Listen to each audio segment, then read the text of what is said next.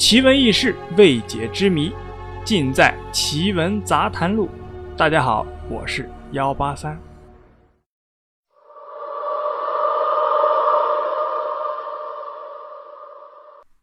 在上海有一个美兰湖，此地虽然风景宜人，但来往之人却是格外的稀少。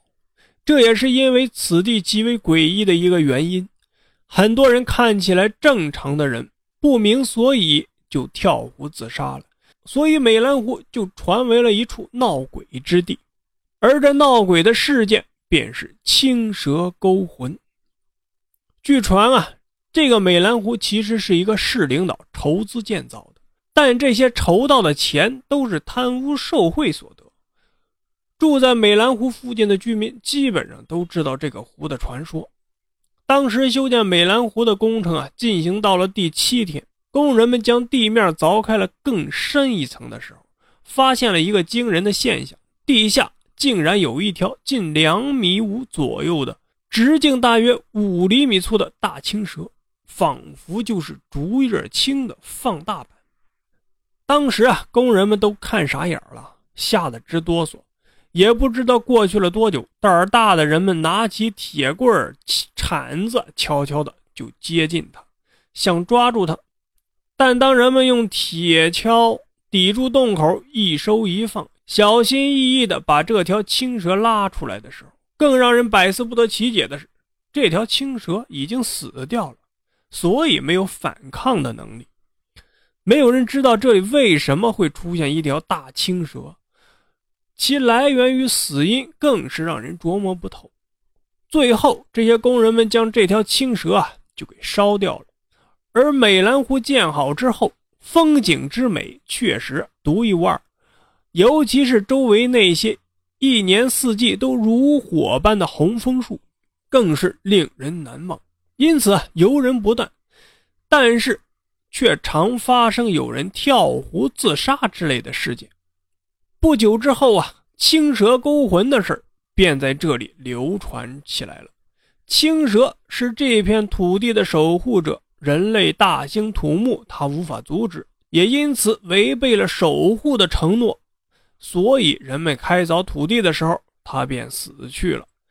但它的魂魄不散，会附在人的身上，用他们的生命来祭奠自己。虽然是传说啊，但至此之后。再去那里的人便不多了，所以才显得有点冷清了。下面呢是一个网友的自述，他被青蛇勾魂，是网友的自述啊，不是我的，是这样说的啊。一个住在那附近的朋友啊，第一次带我去美兰湖，我们便有不同寻常的经历。那天天色不太好，灰暗的，但没有下雨，我们都闲着。他说啊，他要带我去美兰湖，那儿风景听说很好，但他没去过。我呢就答应了。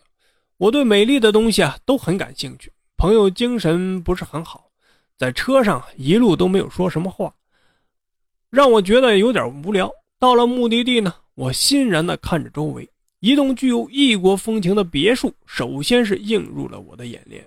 这个别墅就像动画片一般，很有趣。跟着我朋友啊，走着走着，我看到了湖光。走近一看，这美兰湖啊，似是一个缩小的码头。